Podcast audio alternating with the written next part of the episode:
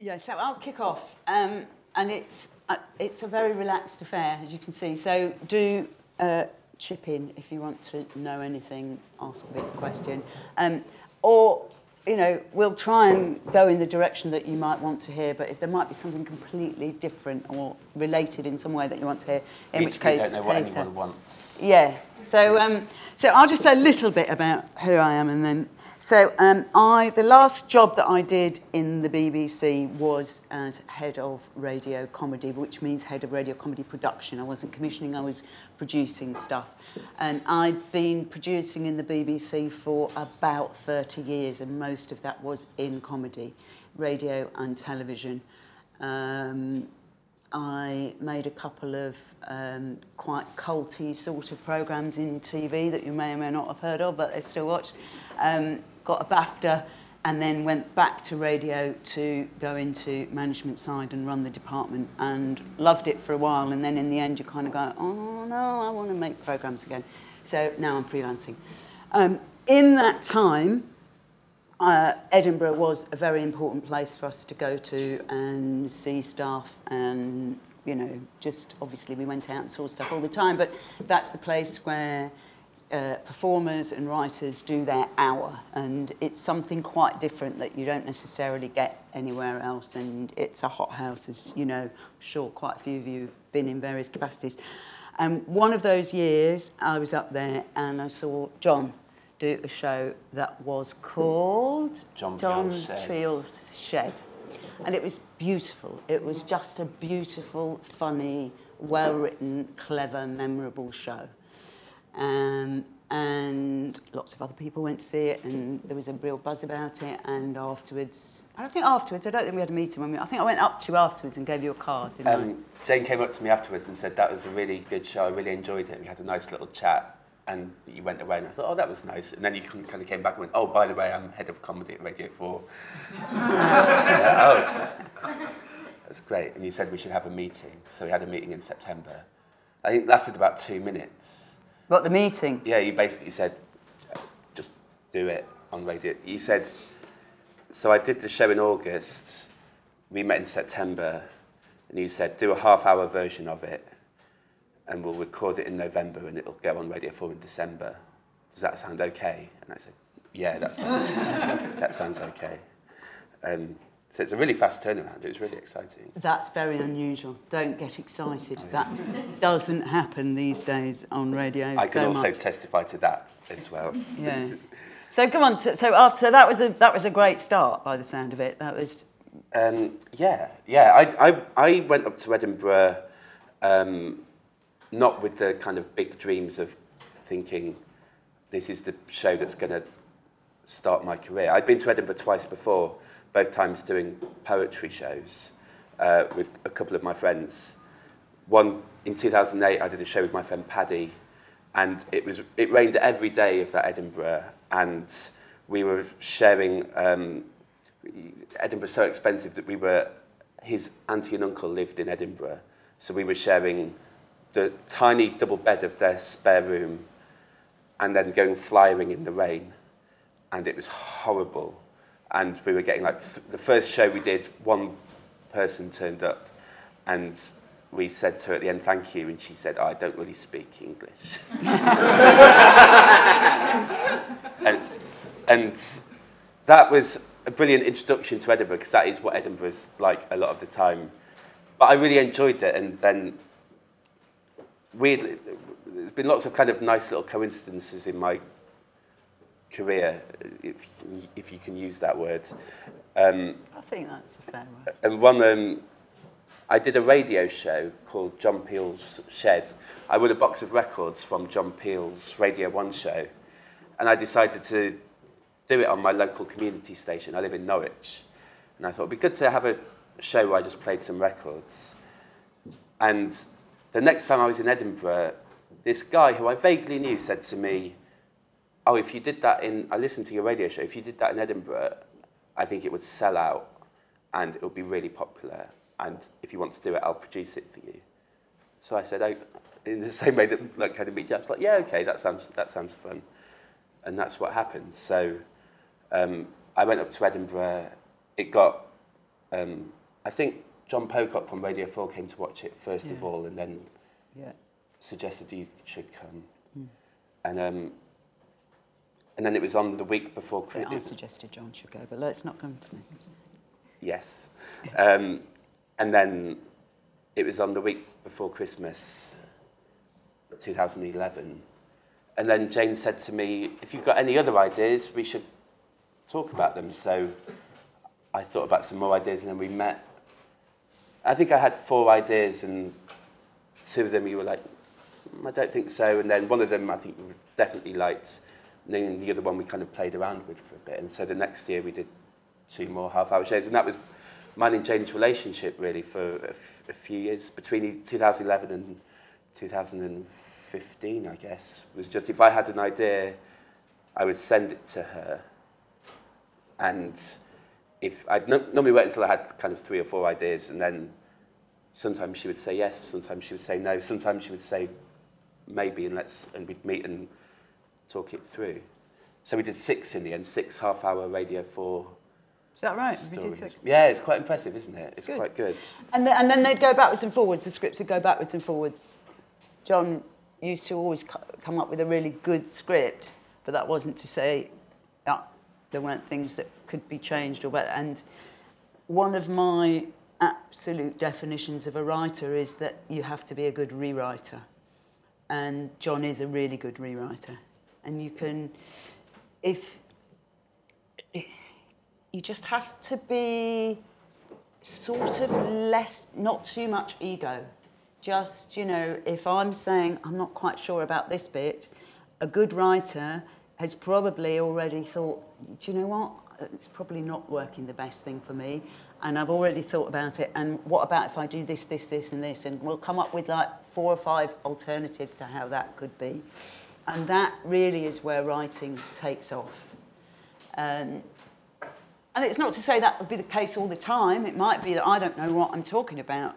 Sometimes that happens. No, I mean, you know, I don't. Sometimes you don't get it because maybe it's just not clear enough, or I'm just not. I'm just misunderstanding it. And so, of course, it's a conversation, and of course, there will be times when you'll be saying, "No, actually, I think it does work because it's that and that." But if it isn't working, or if it could be better, don't hold on to it. Kill it. Kill, kill your babies. Get rid of it. Re- write, write, and rewrite. Richard Curtis says that he, about 10% of what he writes eventually goes into his films or goes into what he writes. Yeah. There are a million different ways. You know, that's he, he is somebody who claims to not even do any kind of plan, which will, then you are heading for many more rewrites.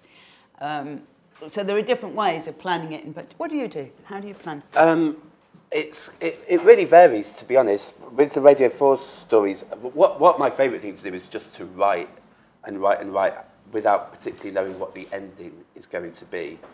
Um, I don't think, like, I wouldn't suggest that is a particularly uh, productive, way, productive way of writing. Um, I think it's probably better to have a very clear structure. But generally, I'll, I'll know kind of the beginning, the middle, and the end.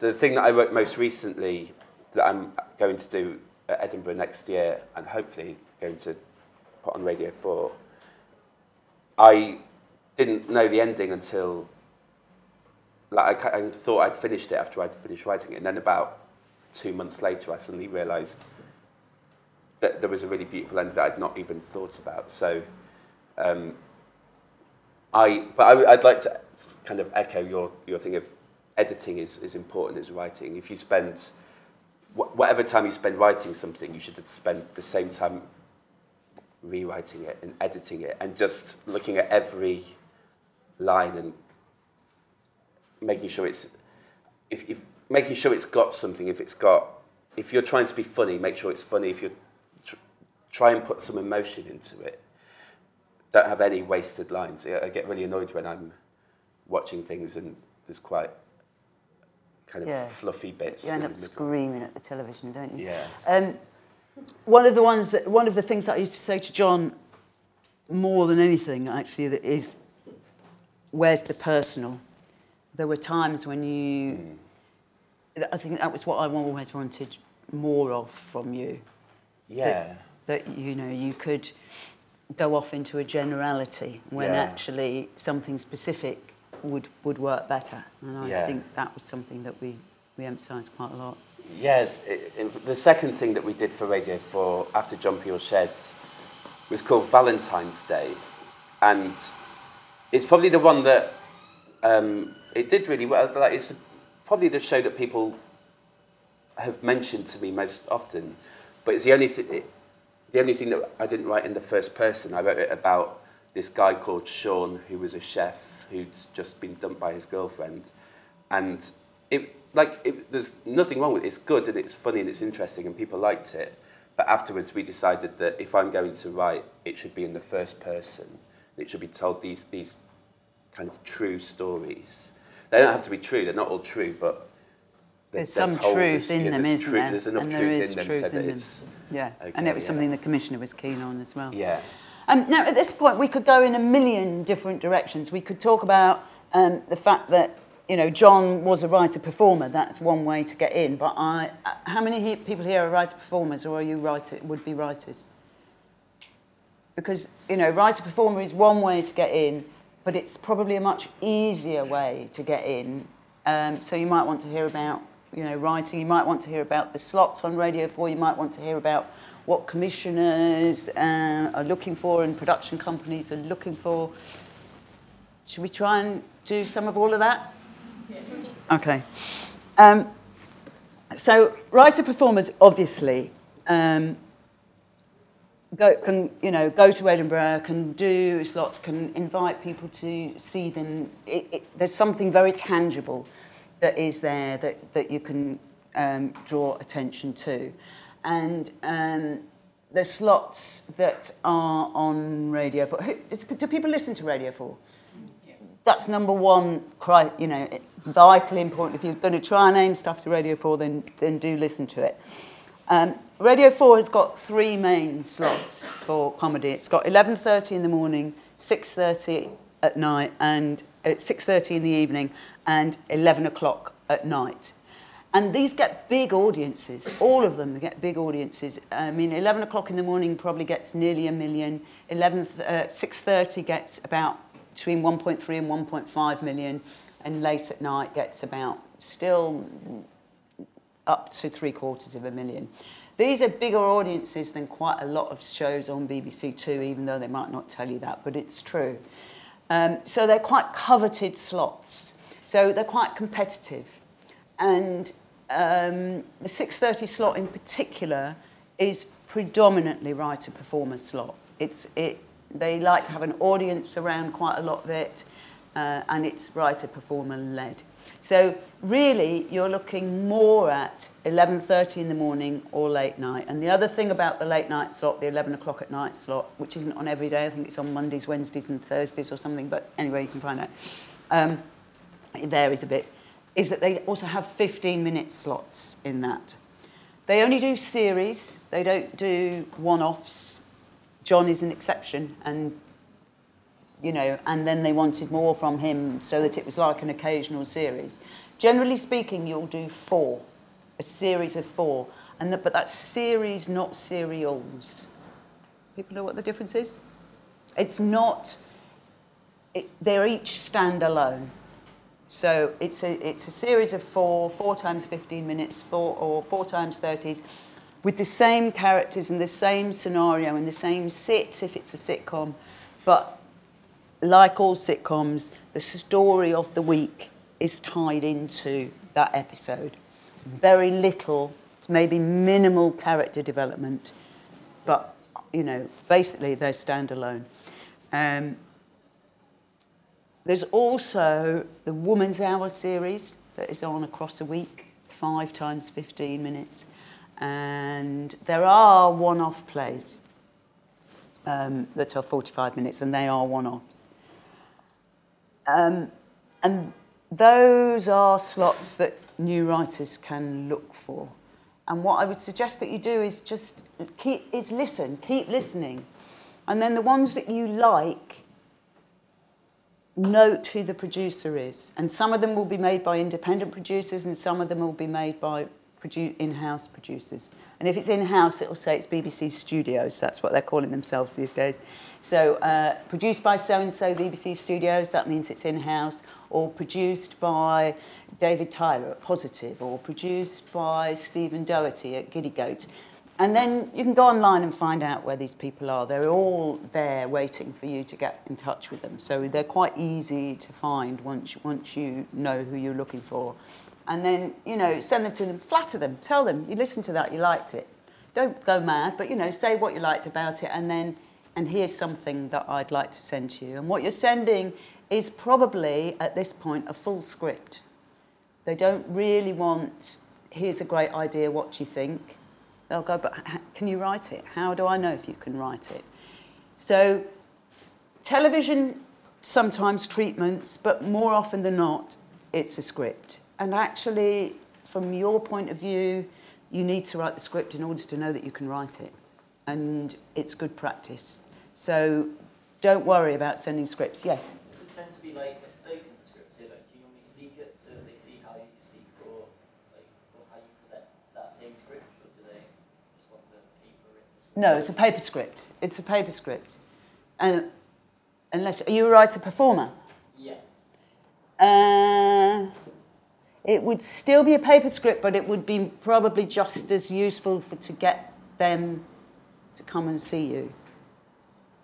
Um, I, I guess that Yeah. if you, it's so easy to upload something to SoundCloud or to any kind of audio file. Do you think? I, I guess a producer would listen to that. definitely, yeah. so much of it depends on look as well. It might be that the producer, if you listen to a show that you think that's great and that's the kind of thing that I want to do, you then email the producer and, yeah, and like Jane said, flatter them and, and, and say that the reason that you've chosen them is to say you produce Tim Key and I like Tim Key and I think I can do something similar.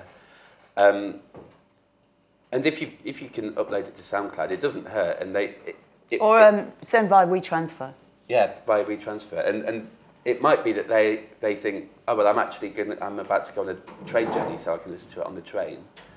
Or it might be that they're in the middle of 10 things and, and they never get around to listening to it. So much of it is about luck. And I kind of mentioned that as like, like you can kind of interpret that in whichever way you want. You might think that that's like very pessimistic, or you might think that it's very optimistic. That, like producers want to hear good and, and read good Radio 4 stories and shows and ideas. And if you, if you do it and um, the right person is in the right mood and is willing to take a punt on it, then it's, it's really exciting. So it's worth doing. But I, I, I would say that always write the script because it is useful for you and for them. But I think as it's so easy to upload things and to do gigs as well, invite people along. Just Do anything, do anything that you think might give you a just a, a nudge Yeah. ahead. TV, um, I would say the best opportunities for new writers are, is BBC Three. The, um, they do shorts these days online, any length really. That's what's so brilliant about it. You know, two minutes, five minutes, ten minutes. But it, again, it's more likely to be a series of shorts. Um, so if you've got an idea for that, have a look online, see who's making them, um, see if, if your idea you think it can gel in with that, and, and that's a, a, another great opportunity. Um, what do we want to talk about next? Um, You've written for radio. So tell me what you're doing at the moment. Um, I, at the moment, I'm working on lots of different things, probably slightly too many things, but um, I, a couple of years ago I wrote my first thing for TV, uh, which was on Sky One uh, last year, called After Hours, which um, was a really enjoyable thing to work on. I wrote it with my friend Molly, um, and um, Sorry. And that, just as Radio 4 led on to lots of other things, this kind of led on, to, as soon as you write something and get a little bit of a name, and it's much easier to meet people like producers and um, to kind of build up your CV. So at the moment, I'm meeting lots of production companies with TV ideas. And there are, I've got three things that are with production companies. One's just been sent to a channel, so, to, to ITV, so that's quite exciting. The other two are very early stages. I want to do more Radio 4 things. I've not done a Radio 4 story for um, over a year. So I, I've been talking to a Radio 4 producer who's very keen to do stuff, and we're going to do that next year. Hopefully, something bigger than a. I'd like to continue doing one-off stories, but I'd quite like to do a a bigger script. That's something that's interesting about. Um, maybe you don't even remember this, but I said Jane and I sat down and talked about new ideas, and I said what I really want to do is write a Radio 4 sitcom. And so you suggested I go and write it, and and I sent it to you, and you, you just suggested, suggested that I do not persevere with it. I've forgotten it, but I remember that happening, but I can't remember what it was. I, I've never I've never looked at it again. It was about a charity shot. oh, yeah. Um, and it was quite a night. It was the first, like you'd rejected ideas that I'd had before, but it was the first time that I'd spent a long time writing something and and it, and it got rejected. And because everything was, I just had a TV thing commissioned. I just had a couple of Radio 4 things commissioned. And it was a really kind of refreshing, kind of like punch in the stomach of going, yeah, not, not everything. It's a want- you want brutal world. It's, it's really brutal. Absolutely brutal world. It is really What's the difference between writing for radio and TV, or, or the differences? Um, I think I think the the difference for writing for TV because both of them are comedy. Uh, this is an interesting thing that I was going to ask you actually. Is that with TV, a lot of the things that I've wanted to write have been rejected because they're not laugh out loud funny enough, or they're not kind of silly enough, or they're not. I think things go in trends, and a lot of a lot of production companies go, well, Mrs. Brown's Boys is funny, let's do that, and they see me and they go, you're not going to do that. Radio 4, I never tried to make my Radio 4 comedy shows funny because I'm I don't have a background as a stand-up comedian. I'm not I'm not funny. Um, I don't I don't try to be funny, um, and so we never. I- We, I don't think we ever really had a conversation. I don't think you ever read any of my stories and said, put more jokes in or make make no. funny. Although, if it was for this, so in my quite recently, the commissioner for Radio 4 Comedy has changed after huge number of years. I mean, and it's a very powerful position to be in because that one person controls all these slots, which is a huge way in for writers and performers.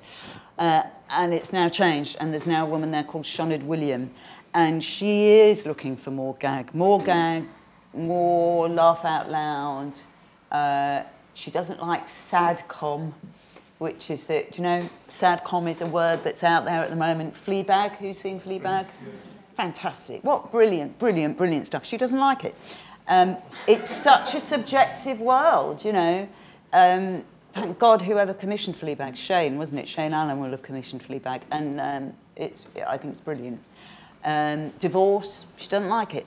Um, so, you know, it's it, th- and that's her prerogative. That's that's she will bring some other stuff in that we will all laugh at and love.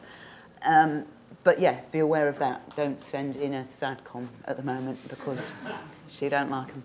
Um, other things that are different though. I mean, it, it's obvious, but uh, you can't see them. So everything, all the exposition has to be in the script without it seeming like it's exposition. Um, but you know, uh, the opening scene of a of Friends, I don't know. That's probably not a good enough reference these days. But you know, the opening scene of a of a major sitcom, you can see the flat, you can see where they live, you can see them, you can see how old they are, you can see the expressions on their face. You can't do that on radio. You have to put all of that in the script without it being obvious that it's there. It's the hardest thing I found about writing for TV is that I wrote it with my friend Molly, who'd done a little bit of radio, but was much more kind of cinematic than me and had seen much more films and was kind of much more TV savvy. And I'd done much more radio and kind of, as a, both a writer and a, like the way I consume my stuff, I, I'm more likely to listen to radio stuff or podcasts than watch films. And I remember we were writing this one, or we'd written this one scene, and she was saying, "Yeah, but where are they in the room, or like how do they get from there to there?" And I genuinely, genuinely didn't know what she meant.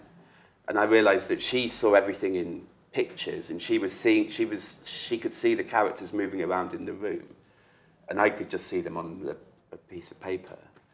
Um, Oh, that's interesting. So you don't see them when you write? I don't think, uh, apparently not. No. Um, I think I do. I think I do a little bit more now. I think I've had to, I had to learn learn that process of writing for TV, whereas for Molly it came very naturally. Um, but maybe that um, helps me when I'm writing radio, and because I like I, I like being able to um, come up with the, an interesting line about someone that immediately you can picture them in your head. Yeah. Like I had a, fa- I, I wanted, I think, it, I don't know, even know which story it was in, but describing someone as having a, f- having a face like an empty fridge. like, I, like that's what I get really excited about writing. I like Yes. those images, and that's why I, I like writing books as well. Um, and you, do, you can't really do that if in, in TV. It's all about dialogue, and writing dialogue's much harder than writing, or I find it much harder than writing hmm. prose. Hmm. But I would say that TV is incredibly rewarding. Because when we did our, our radio shows, it was genuinely me and Jane, and we would have our meet. We would kind of meet in her office at the BBC, and I'd go away and we'd exchange emails, and then we'd turn up on the night of recording, and we'd sort of go through it all, and then we'd we'd do it, and then so there was only ever the credits were the two of us, and then when you do TV, it's your script gets sent to a costume department and a um, art department and Makeup and designer makeup and- and yeah. design and, it, and Set. it's like it, it, it's so incredible Yes. but um, the main thing that I've, I, I kind of think is important is I always just write what I think is good and what I want to write. And um, I've, I'm lucky that I've never really been in a position where I'm trying to be. I don't know what I'd have done if you said, right, that script is good, but go away and put a joke on every other page. That I'd have found that quite hard because I'd have ended, it would have ended up damaging the script. Um, Possibly. possibly, Possibly. possibly. But if you've got Maybe the- it'd have been funny. you know, if you've got the gags out of the people who, you know, it's not about gag writing per se, is it? It's about getting funny stuff out of the characters and Yeah. the people in it and putting them into funny situations. And so, I don't know, it, you know, Yeah. it might have, might have worked. Are we okay to move on to some more general questions from the audience? Yeah, do, yeah. If anyone's got any more. So. Just do it and then- That's great. um, Just for the podcast. Thank you. Yes, because it's been recorded for a podcast, so. so, so you spoke a bit about sending something in and it not being the right time for it, maybe, Uh, as in, you know, it's not what they're looking for at that point. I mean, to what extent can you take feedback like that and just say, well, I'll sit on it for a couple of years and send it round again? Yeah, um, that, that's a totally valid thing to do. I think generally you find yourself writing. You, need to write. You need to turn things over so regularly that the, the thought of just writing something and then uh, w- waiting for like you can write something, send it off, it, have it rejected, and then send it again six months later, a year later. That's fine as long as you're doing other things at the Yeah, same so time. you've got to be actively sitting. Yeah. Um, and but yeah, it's definitely true that uh, always be on the lookout for changes of um, uh, producer and, and, and controllers. It, it, it, it was particularly in TV, it changes around quite a lot. Um, BBC Writers' Room is a good way to get information Yes, about that good, kind of good thing. that you mentioned that. There's a place. Do you know about BBC Writers' Room? Yeah, good. Just keep keep on the website. That's a good one to do. And yeah, and sort of be aware where it's gone because people don't understand the difference between production departments and commissioners, And so they think it's gone into TV. Chris Sussman's seen it. So it's rejected by the BBC. Well, it isn't because Chris Sussman is currently head of BBC production. So if he's rejected it, it's still not been offered to the commissioners. So you can send it to other other production companies who are the same as him. He's in-house, but there are other production companies, and if one of them likes it and wants to fight for it, then they may want to offer it to the commissioners. So you just have to be a bit savvy about what the system is. Yeah, but I, th- I think the main thing is to work really hard on your writing, read loads, write loads, have favourites, have people that you just go and watch live if you can and listen to everything they do um, and try and kind of emulate them. Like, I guess a good example is someone like, um, uh, one of my favourite things I read it for in the last year was Liam Williams, who's a comedian. Brilliant. It was brilliant. And he did a late night show called, it was called Lad, Ladhood, was it called? Something like that, yeah. And it was so funny. And I, I really enjoyed it because I, I saw him do a gig kind of three or four years ago and just thought he was brilliant. And so every time I'm in Edinburgh, I'll try and watch him. Um, I'll kind of like follow him on Twitter. Um, you just have have your have your favourites and try and kind of think what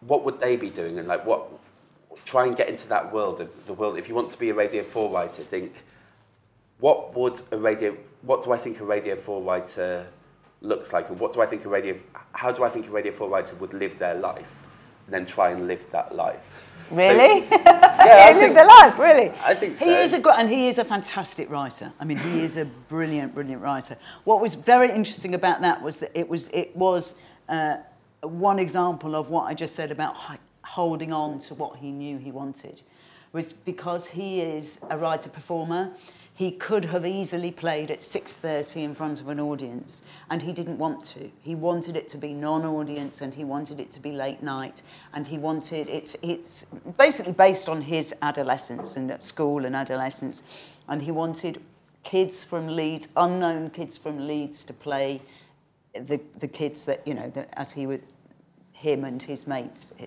that he was writing about. And he was very clear about what he wanted. And we were quite um, insistent that it should be in front of an audience. Mm.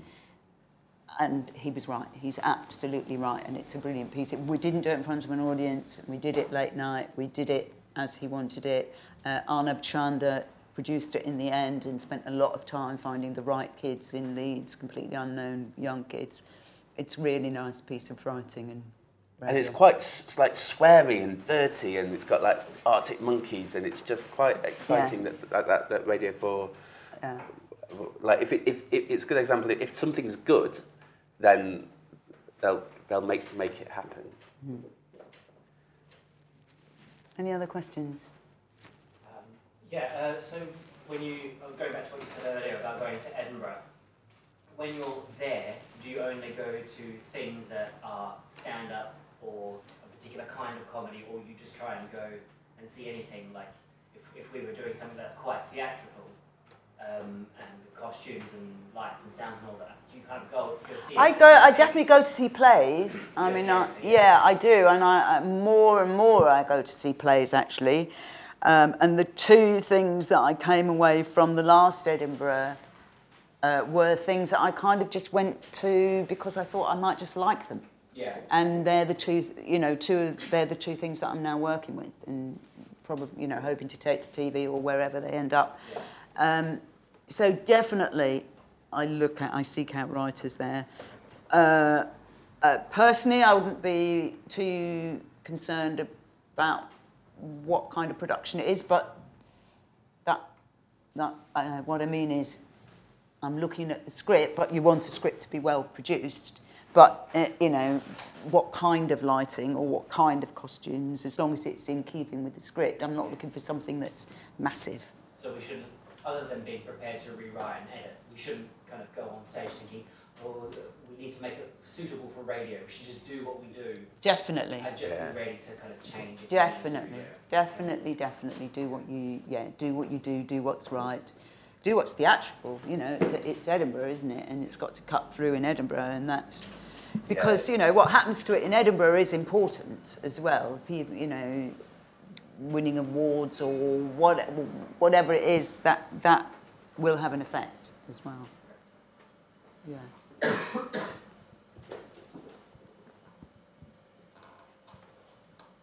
Uh, yes. Um, for somebody wanting to work more on production side of things, um, do you think it's better to go and aim for a career, or at least starting out, in the BBC or in a smaller indie? Because I keep hearing really conflicting stuff from people who work in I'd both say of them. go wherever you get a job. Yeah.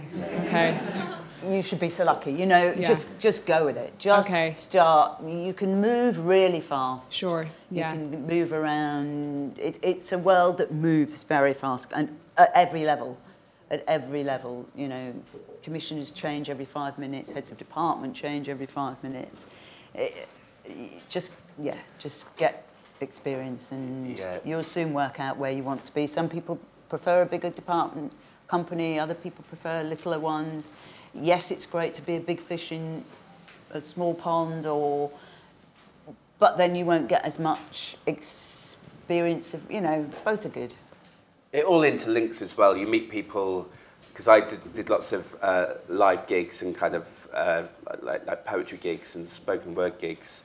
And I met people there, and then you kind of turn up at Radio 4 and they've got a job at Radio 4. And kind of so people your age um, kind of progress in their career at the same time as you do. So people that you meet when you're first starting out or at university, you then meet again three years later, five years later, and they're in much more senior positions. So just being good, being good at your job, whether you're a producer or a writer or a performer, just whatever you do, throw everything into it because people people like that. And a lot of my friends are producers, and it is it is a very exciting world. And and um, and and if you're good at something, word word will spread around, and uh, you can you can jump around quite quite quite happily.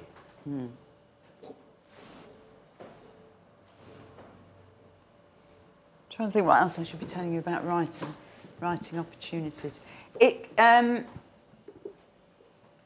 yeah I think that that relationship that you find with a producer is is a really key one it's you know it's the closest thing that you're going to get to some kind of business partnership or marriage or something that's it's a really if it works properly it's a really key thing to a writer's career is finding the producer that is understanding your ideas and can contribute more to your ideas.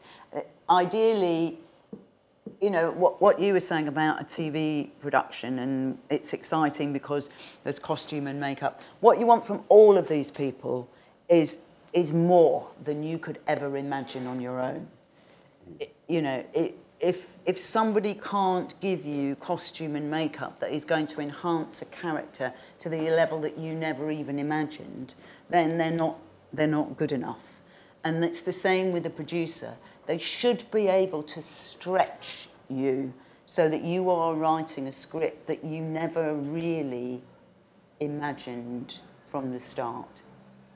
Um, I'm, I'm trying to do some writing at the moment and I suddenly realise what I used to do and I want that person, you know, to, to, to, to read this script and just understand it and be able to give you notes so that you can simplify it in your head and enhance some of the characters and knock out some of the characters and have a million more you know and that's what you want. And that's what really in a group like this maybe you can get from one another as well at this stage. You need to find people who can read your work and understand it. Don't ever send anything to somebody out there without having it read a few times and having good feedback from someone you trust Yeah, and also um, I think really importantly is to really enjoy it. Like it's a really exciting thing to be a writer or to be a producer or to be a performer. Like it's brilliant, and you should never. If you find yourself getting frustrated with it, then put it to one side and start something new. Because some of my favourite things that I've ever done has just been the enjoyment of writing and creating things and seeing what happens next. And that's the only reason that I um, ended up having something on TV is that me and my friend Molly went to a pub, had a few beers, got pretty drunk. We're talking about writing in general because she was a writer, she's a writer as well, and she asked what I was working on next, and I said I don't really know, but I'm in the mood for get for starting something new. And she said, Yeah, I am too. And it got to the stage again. Well, maybe we could do something together. Have you ever worked with anyone? And I said, No, not really. And so she said, Well, what what could we do? And we talked about ideas, and then that ended up being the thing that was on TV four years later. And every step of the way, it was just an adventure rather than work. I think it's quite a unique experience because we were incredibly lucky. And now that I'm trying to get more things on TV, I realise how lucky we were in the first place because it's just hard and it's full of rejection. The fact that we wrote a TV script, the first thing we wrote, we got a, a production company and we got a commission straight away. And it was Craig Cash's company. And it was Craig It Cash wasn't who just wrote- any old company. Craig Cash, who wrote The Royle Family, yeah, and he, he, and he's a big believer because he's a writer. He knows how important it is that the writer's vision is seen and, and, and allowed to flourish. So he never got it. He only ever made suggestions, which is the same with you, really. Um, making suggestions and, and also quite quite s- specific things and just thinking I would always think well if Craig really thinks that if Craig's really picking up on this or if James really noticed that then I definitely need to have a have a look at it and so you become a better writer with the people that you work with and, I, and I was really lucky that um, all, all of the things that I've worked on the things that I'm most proud of I don't think it's a coincidence that the, uh, the produce, the production side of it has been an incredibly enjoyable, enjoyable experience. And what about working in a duo as opposed to working on your own working? Because some of the best comedy is written by two, two people, isn't it? Yeah. Partnerships, Yeah. comedy partnerships. Not least, I think, because it's quite hard to know. I mean, again, if you're a writer performer, you can try. You can just go and try some gags out, can't you? And if people laugh, then presumably they're funny. You know, that that's that's the definition of it. Whereas if you're a writer working at home on your own, you think it's funny, but until you know, how do you actually know? And yet you can get a group of friends to read it, and that's another really useful thing to do at some point when you're writing a script. That's a really useful thing to do. But I know that, you know, some of the best comedies, aren't they? Sam and Jesse, who write in Peep Show and Kevin and Andy, and the group that write Veep together, and, you know, they, they're and not... Craig and Caroline doing the Royle family is Yeah. a perfect example. Yeah.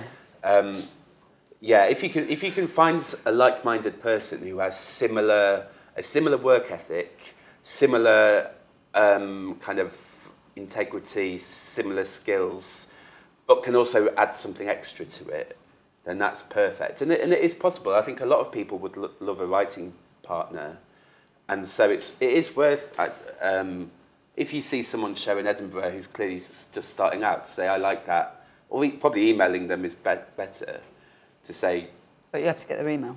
But yeah, yeah. So yeah, talk Um, to them afterwards. Yeah. talk to them afterwards and to say would you be like it's quite a bold it's quite a bold thing to do but the reward like is it's worth it and, and and for me and Molly writing after hours we did it quite in quite quite a strange way really in that we had both written so many things on our own that we didn't really like the idea of being in the same room and one of us typing and the other one we felt quite self-conscious about it so we would plot the episodes scene by scene and then we'd both go away and we'd both write the whole episode on our own. Wow.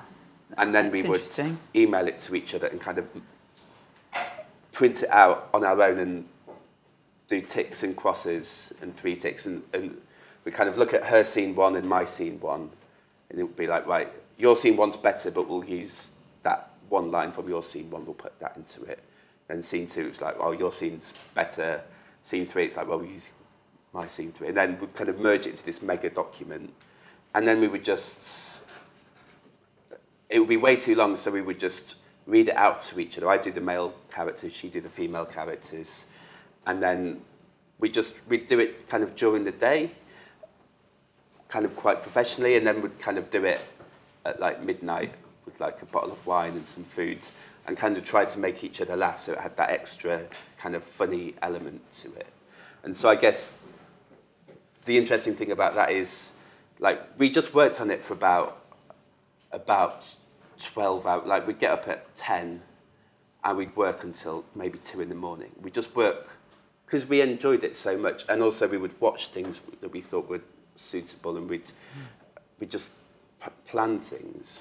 But it never really felt like work because we enjoyed writing. And I think a lot of problems that writers have is that they lose the love of it and they find it frustrating.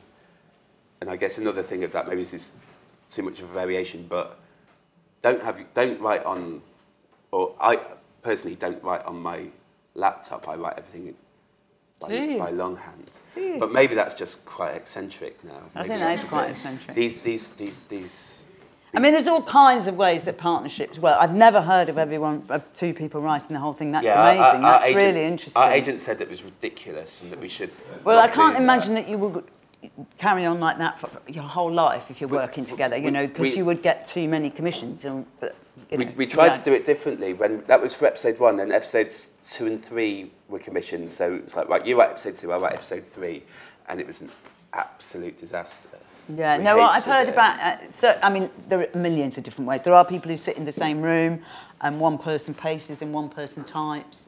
Um, Paul Whitehouse, I work with, he never types, but he, he paces and shouts, and you know, and someone's always typing. Um, there are people who will do what you do and sit and plot. Um, Graham and Arthur, who wrote Father Graham Linehan and Arthur Matthews, who wrote Father Ted, uh, they would go, just do a one to ten. So they didn't do a scene by scene as such, but they did points one to ten. This is how it starts, and you know, then it does this and one to ten, and then they would share it out and do scene by scene, and then swap. Um, Richard Curtis and Ben Elton, when they wrote Blackadder, had a rule that if anybody didn't like anything, it was gone. And that's, uh, you know, that's going to up the gain, isn't it? That is really going to, that's, that's a good rule to have, I think. Um, so, yeah, there are loads of ways, but it's always a good way to see whether you can make the other person laugh. And if it, I have a question. Um, we probably have time for two more questions, and we'd be very selfish and take the first one, which is um, to both of you actually. Um, over, say, the last 10 years, have either of you been surprised um, by what's been successful in comedy? Probably yes. I think I'm probably continually surprised at what's successful in a good way. You know, you don't there, uh, you don't see things coming, do you? I mean, Fleabag is a little bit like that. I think, in the most recent one, um, and the way it went. You know, from from I wasn't quite sure about episode one. I'm often quite not Mm, quite sure about episode same, one. yeah. I wouldn't say that I'm someone who necessarily gets things straight away. Um, uh, the Royle family years and years ago, but you have to mention Caroline because she's fantastic, um, was probably a huge surprise for us all, wasn't it? How, how did they do that? That's just amazing. Um, what else has been surprising? Um, I think the most excited I've ever been about watching the first episode of something was the first episode of Peep Show. I just thought that was so funny, and the two main characters were so relatable, and I just thought it's the closest I've ever seen to someone kind of going, "Oh, this is this is my life." Because I had a housemate at the time, we both sort of watched it, going, "Oh," in, in, in that same way that people watching The Office for the first time, some some of them were going, "Oh, I'm a little bit too much like David Brent." Yeah. Um, so I think watching Peep Show for the first time was, but be, yeah, being surprised. Um, Him and her, that was quite surprising, wasn't it? Uh, but brilliantly written. Uh, just good writing shines through, I think it's. Um, what else was surprising? Flowers, oh, Flowers was absolutely incredible. the way that went. It was so beautiful. That was a recent thing. It's on Channel Four this year. It's on the Channel Four on demand if you've not seen it, and I think it's episode five that just becomes Yes. the most incredible. Yeah. Like, like you're almost kind of like standing up and watching it, going, "This is, this Yeah. is, it's almost too much." Uh, I think Channel 4 have done some great stuff actually recently. I think Channel 4. Yeah, they have. Yeah. Um, Oh, I know what was really, what I would describe as being surprising is quite a lot of the things that I watch and enjoy are quite niche and kind of BBC 4 but I remember watching Gavin and Stacey when it was first on and just thinking it was beautiful and funny and lovely and so, it's one of the reasons that I wanted to write a sitcom myself. So I just thought, oh, it's so perfect. Um, and then, so I guess it was a surprise that actually it became so um, accepted by everyone, won so many awards, because I thought it was a kind of show that could only have a niche following. But it just became the new, like one of the kind of top Yes. 10 sitcoms, really. Yes. I just thought it was Yes. incredible. yeah, and that wasn't one that was full of laugh out loud gags or. No, no. And it was very sweet, and probably at a time when sweet wasn't in vogue, and then suddenly it becomes in vogue, Yeah. and, and that, you know, it's great where it keeps changing. You take an unsolicited script. Do I personally take unsolicited scripts? Not really at the moment, um, but um, unsolicited scripts I would send to. We'll do what I said, writers' room, or um, look out for who. You know, really target the person that you think. Analyse what it is, and think what's the nearest thing to it, and who might love it. I, I think it's as useful to spend, if you want to spend a day writing from nine to five, it's actually quite useful to write nothing, to spend a day nine to five listening to Radio 4 comedies. It's so much easier now because the iPlayer is so good. You can just go into the comedy section and it- it's got quite a big database. So you can listen to Mark Watson and Mark Steel and Yeah. uh, Although because of copyright, they're not all there, so do beware. You know, some of them, some of them are only there for 30 days and then they disappear because they still have this idea that they're going to sell them. and Radio 4 Extra is um, brilliant Yes. for putting on old comedy. Yes. um, really good, interesting things as well. It's quite Yeah. quite reassuring that that's there. So al- always have it in your and I would say always on, in your day to day life, always have it in your mind. Always carry a notebook. Always be thinking of your either new ideas or just be working on an idea and develop it and develop it and, and you have to be really selfish if you want to be a successful writer. You have to allow it to take over your life. So, like you were asking earlier about what would you watch in Edinburgh, I think I would be quite, quite selfish when I'm watching things in Edinburgh and or, or just watch things that I think will benefit my writing or that I might learn something from or someone that is kind of doing something similar or that I would like to do. Um, and Yeah. There I it's, writers quite- do have to be quite selfish, it's true. Yeah, and it's quite exciting You know, there's a bit of your brain that is always geared into what you're writing, isn't there? There has to be, there just does. Something awful was happening to my daughter recently, and I was really sympathetic. But at the same time, I was thinking, but that could be. It could be an idea. It's terrible. You can't switch it off. It's there. That's what it's. That's what it, That's what we are.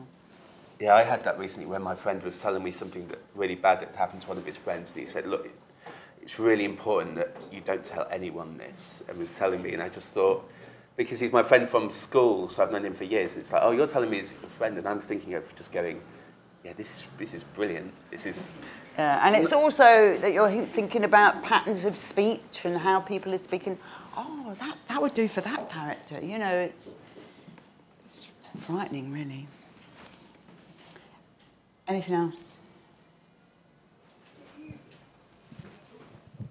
Um, do you recommend using platforms like SoundCloud, which you mentioned earlier, and YouTube, or do you find there's sort of too much noise out there to make it actually worthwhile doing? Uh, you know. can't you can't put things on YouTube and then hope that you'll be discovered. It, it, it will only really work as a, a, a, an additional thing to what you've already done uh, that, that you're already sending out. So, in the same way that you can't really just put a brilliant story on a blog because no one's going to read it. So, in, in that sense, th- there is too much Um, Having said that, of course, some of the things then do come through, but again, they tend to be writer performer stuff. I don't know what are you a performer? I mean, then maybe you know people just do nothing. Have you seen that? People just do nothing. See that I don't get that. I have to admit, I think they're great, but that's one that's sort of. Uh, I don't, anyway, they are great. Um, that was YouTube. That was. Uh, several production companies at the same time were suddenly keying into that. I don't know how long they'd been doing it, a while, I think, but you know that came through YouTube. Um, I think if you put something on YouTube, you then need to make sure that you uh, target lots of producers and then say to, Yeah. to ask them to watch But it. but that was just that getting was the just- hits. yeah. I don't, you know, I don't know how they public. If it, I guess if it's right and you start sending it around, then people share it, don't they? Yeah. And um, that one did, and there are some that do do that. Limmy, Limmy's show was on BBC Scotland and got a huge following through YouTube, and it's just one of the funniest shows.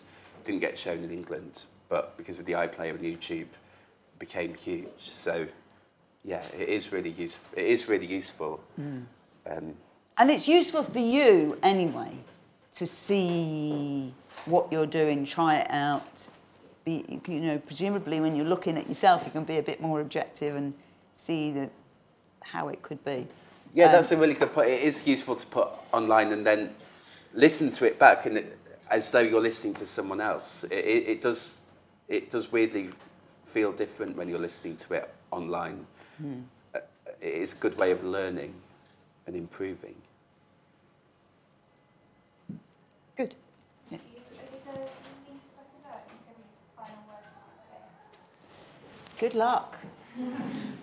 It's fun. It's fun, but it's hard, hard work. It's hard to get in. It will, you know, John's story is not representative.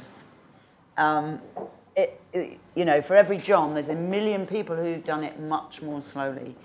Radio 4 at the moment is we are going to put stuff we start they start what they call an offers round um, and they will open that in january and we'll put in what's called pre-offers short little 250 words or something and they'll sift down from 450 ideas to 300 ideas and then they'll ask 300 people roughly for a, a fuller treatment or script or whatever, and then they'll sift down and down and down. I don't know the end of this story because I don't quite know how many they buy out of the 300, but let's say it's 40, something like that. And then they'll get commissioned in July. This is next year already we're in, and that's they won't be for transmission until the following year. So the, the, the chances are that even if you had an idea that was going into Offers Now Known, it wouldn't be on until 2018. So the idea that you just turn it around, you know, but that does happen too occasionally still, particularly writers, performers move from, Ed, from moving from Edinburgh. There will always be one or two slots for that. But um, I th- it's I thi- hard graft. I think the good moral of, of that as well is that if you do get an opportunity or even the sniff of an opportunity to accept it and take it, because if someone says to you, I, I liked that, do you want to come to a meeting in September? Go to the meeting. Like, like it'd be quite easy to just think, oh, well, I'm quite busy in September, but like th- these opportunities do, do not last long. And every Edinburgh, there were 10, 20, 30 new stars being discovered, 20, 30 new shows that everyone's talking about, and it does not take long for you to be forgotten. And the other thing that I would say, having done both and, you know, liking doing both, is you can do both. And often, even though radio is getting longer and longer lead times, it's still worth doing radio because TV can take so long to decide that actually you can have written it and have it on while TV is still farting about trying to decide whether or not to do something. So do both.